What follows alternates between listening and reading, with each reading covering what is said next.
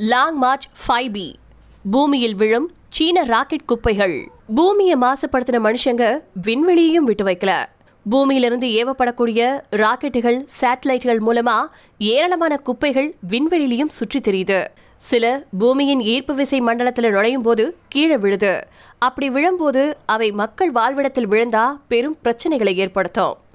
சமீபத்தில் சீனா ஏவிய ராக்கெட் குப்பைகள் இந்திய மற்றும் பசிபிக் பெருங்கடல்களில் விழுந்ததா அமெரிக்க மற்றும் சீன அதிகாரிகள் தெரிவிச்சிருக்காங்க. லாங் மார்ச் ஃபைவ் பி அல்லது நீண்ட பயணம். ஃபைவ் பி அப்படின்னு அழைக்கப்படக்கூடிய இந்த ராக்கெட்டின் பெரும்பாலான எச்சங்கள் வளிமண்டலத்தில் எரிந்து விட்டதா சீனாவின் விண்வெளி நிறுவனம் சொன்னிச்சு. மிச்சம் இருக்கக்கூடிய பொருட்கள் பசிபிக் பகுதியில் இருக்கக்கூடிய சுலு அப்படிங்கிற கடல்ல விழலாம் அப்படின்னு சீனா சொன்னுச்சு. முன்னதா மக்கள் வசிக்கும் பகுதியில ராக்கெட் தரையிறங்குவதற்கான வாய்ப்பு மிகவும் குறைவு அப்படின்னு விண்வெளி நிபுணர்கள் சொல்லியிருந்தாங்க. ராக்கெட்டின் குப்பைகள் இப்படி கட்டுப்பாடு இல்லாம பூமிக்கு திரும்புறது என்பது விண்வெளி குப்பைக்கான பொறுப்பு குறித்த கேள்விகளை எழுப்பியிருக்கு. இதுக்கென சர்வதேச விதிமுறைகளும் இருக்காம். விண்வெளியில ராக்கெட் குப்பைகள் சேரக்கூடாது அப்படிங்கிறதுக்காக உருவாக்கப்பட்டதுதான் இந்த விதிகள். இதன்படி எஞ்சிருக்கக்கூடிய ராக்கெட் குப்பைகள் பூமிக்கு திரும்பவும் நுழையும் போது சிறிய துண்டுகளாக சிதைந்து விடும் வண்ணம் அந்த ராக்கெட்டை வடிவமைக்க வேண்டும் அப்படின்னு சீன விண்வெளி நிறுவனத்துக்கு நாசா ஏற்கனவே அழைப்பு விடுத்திருந்துச்சு. ஒரு ட்வீட்ல Long March five B seven four thirty அப்படிங்கிறது சுமாரா பதினாறு புள்ளி நாற்பத்தஞ்சு ஜிஎம்டி இந்திய பெருங்கடல்ல மீண்டும் நுழைந்தது அப்படின்னு அமெரிக்க விண்வெளி நிறுவனம் சொல்லிச்சு. மேற்கொண்ட விவரங்களுக்கு உலக மக்கள் சீன அதிகாரிகள் கிட்ட கேட்குமாறு அந்த ட்வீட்ல கேட்டுக்கொள்ளப்பட்டுச்சு. இதுக்கிடையில சீனாவின் விண்வெளி நிறுவனம் நூத்தி பத்தொன்பது டிகிரி கிழக்கு தீர்க்க ரேகை மற்றும் ஒன்பது புள்ளி ஒரு டிகிரி வடக்கு அச்சு ரேகை அப்படின்னு ராக்கெட்டின் எச்சங்கள் பூமியில மறுநுழைவு செய்வதற்கு உத்தரவுகளை வழங்குச்சு.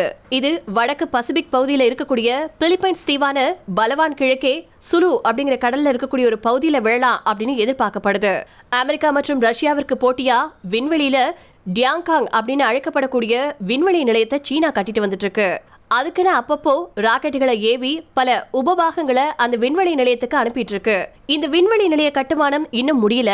அப்படி அந்த நிலையத்திற்கு அனுப்பப்படும் சமீபத்திய ராக்கெட்டுகள் திரும்பவும் கட்டுப்பாடோட பூமியில மறுநுழைவு செய்யும் திறனை கொண்டிருக்கவில்லை. சீனாவின் இந்த சமீபத்திய ராக்கெட் ஏவுதல் கடந்த ஞாயிற்றுக்கிழமை நடந்திருக்கு. அந்த ராக்கெட்டின் பெயர் லாங் மார்ச் ஃபைவ் பி அப்படிங்கறதா இது ஆய்வக தொகுதிய ஜியாங்காங் நிலையத்துக்கு கொண்டுட்டு போச்சு.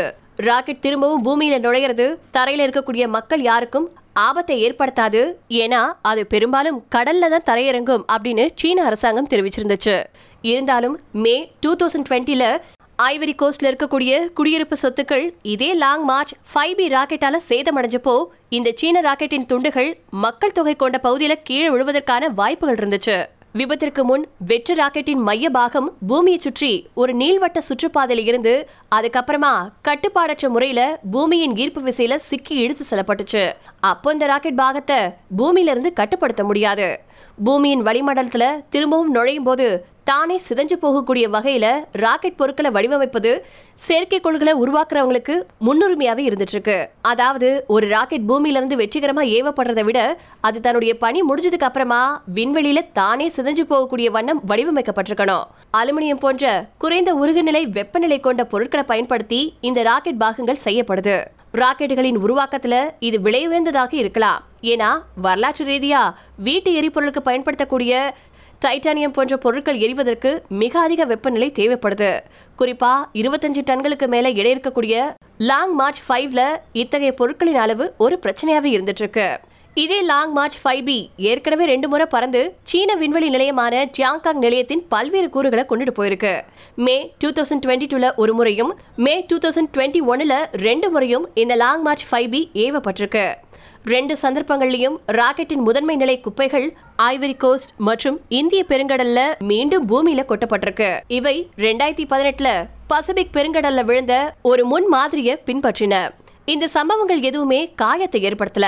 என்றாலும் பல விண்வெளி ஏஜென்சிகளிடமிருந்து விமர்சனங்களை பெற்றிருக்கு. செவ்வாய்க்கிழமை அன்னைக்கு சீன அரசு நடத்தக்கூடிய செய்தித்தாளான குளோபல் டைம்ஸ் லாங் மார்ச் ஃபைவுக்கு எதிராக அமெரிக்க தலைமையிலான அவதூறு பிரச்சாரத்திற்கு காரணமான மேற்கத்திய ஊடகங்களை குற்றம் சாட்டுச்சு.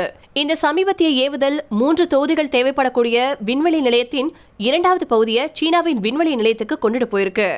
பதினேழு புள்ளி ஒன்பது மீட்டர் நீளம் இருக்கக்கூடிய ஆய்வகத்தின் தொகுதி ரெண்டு ஆய்வகங்களில் ஒன்றாக இணைக்கப்படும்.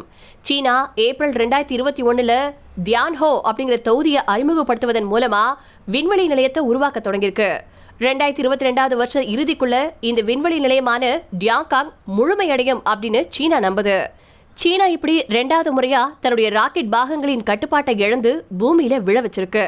இது போக விண்வெளியிலேயே பல நாடுகள் ஏவிய ராக்கெட் மற்றும் கைவிடப்பட்ட சேட்டலைட்டின் பாகங்கள் சுமாரா இருபத்தி ஏழாயிரத்துக்கும் மேற்பட்டவை சுற்றிட்டு வந்துட்டு இருக்கா இது விண்வெளி குப்பை பாதுகாப்பு துறையின் சென்சார்களால கண்காணிக்கப்பட்டு இருக்கு இது போக இன்னும் அதிகமான குப்பைகள் கண்காணிக்க முடியாத அளவுக்கு சிறியது. ஆனா மனிதர்களோ மனிதர்கள் அல்லாத ரோபோ எந்திரங்களோ விண்வெளி பயணங்களை மேற்கொள்ளும் போது இந்த சிறிய குப்பைகள் அச்சுறுத்தும் அளவுக்கு பெரியது. இந்த குப்பைகள் பூமியின் சுற்றுப்பாதையில சுமாரா பதினஞ்சாயிரத்தி எழுநூறு மைல் வேகத்துல பயணிக்கிறதுனால பெரிய விபத்துகளை கூட ஏற்படுத்தலாம் அப்படின்னு சொல்லப்பட்டிருக்கு. தற்போது நாசா போன்ற விண்வெளி நிறுவனங்கள் இந்த குப்பைகளோட மோதாம இருக்கும் வண்ணம் தங்களது ராக்கெட் மற்றும் சேட்டலைட்டுகளை வடிவமைச்சிட்டு இருக்காங்களா? விண்வெளியில சேரக்கூடிய இந்த மாதிரியான குப்பைகள் எந்த மாதிரியான அழிவை ஏற்படுத்த போதோ அப்படிங்கிற பயம் ஒரு பக்கம் இருக்க பூமியிலேயே மக்களை அச்சுறுத்தக்கூடிய அளவுக்கு சீனா போன்ற நாடுகள் பொறுப்பே இல்லாம நடந்துட்டு இருக்கு.